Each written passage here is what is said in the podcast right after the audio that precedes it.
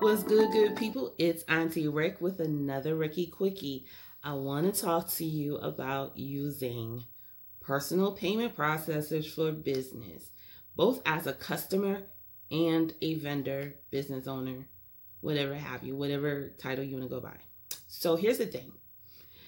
Um, a lot of people will say, I'm selling XYZ, cash app it to me, which is kind of cool, except uh, Cash App, Venmo, um, and personal PayPal accounts aren't really meant for business.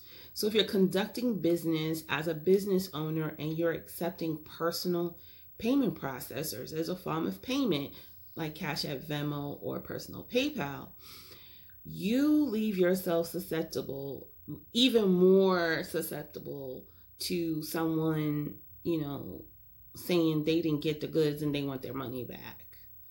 You, whatever little bit your provider gives you in terms of um, payment protection, seller protection, you lose that automatically when you use personal processors as a business payment transaction. That protection isn't even included under those processors. And if you look at the terms of service and you're found to be selling um, or doing business financial transactions using one of those personal payments um, processors, they may even like get up into you and your money because of it. So I want you as a seller to be extremely careful okay, or cognizant of the fact that you should not be doing business using a personal payment processor. Your personal circumstances aside, I'm just saying, right? There's a reason why people do certain things. That's for you, but just in case you didn't know, you do not get seller protections using personal payment processing options. Okay? Now, on the flip side, if you are a buyer and you're purchasing something from someone and they want to use a personal payment processor, I'm not here to knock anyone's hustle. Well, I kind of am. Excuse me.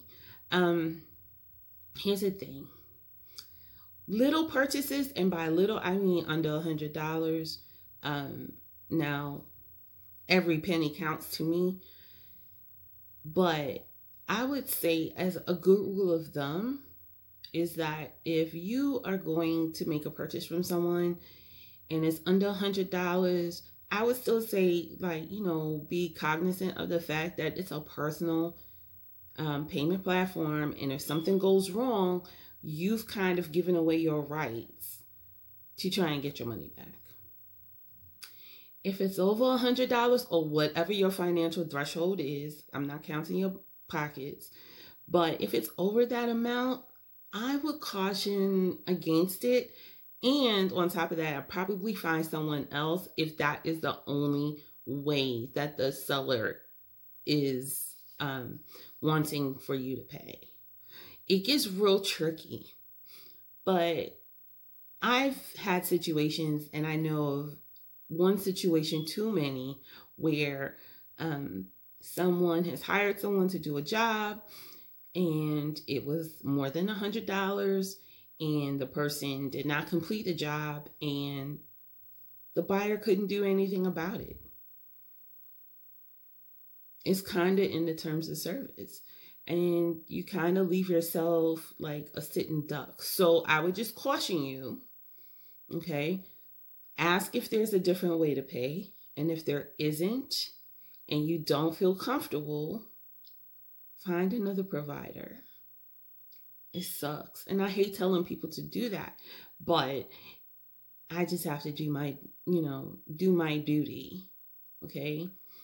Um set set the threshold for yourself like yeah, it sucks if you lose out on money, but at the same time, how much more is it going to suck if you don't get what you paid for and you can't get that money back?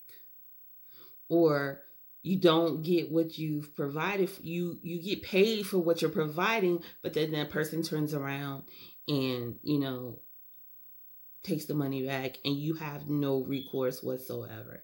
Now that's a whole that's a whole other um buyer protection is a whole other gamut when it comes to certain um platforms and I understand that it's always a risk technically um but you just have to lessen that risk as much as possible so as a seller be really careful and understand that if something goes wrong during a sale you may not be protected in terms of getting or keeping the cash you've earned. And as a buyer, be very mindful if a personal payment platform is the only way that that vendor will sell to you. Okay? Just, you know, be diligent, take a moment, think about it. But I yeah, just think about it, okay? Take care of you, take care of your wallets. Until next time, this is Auntie Rick with Ricky Quickie.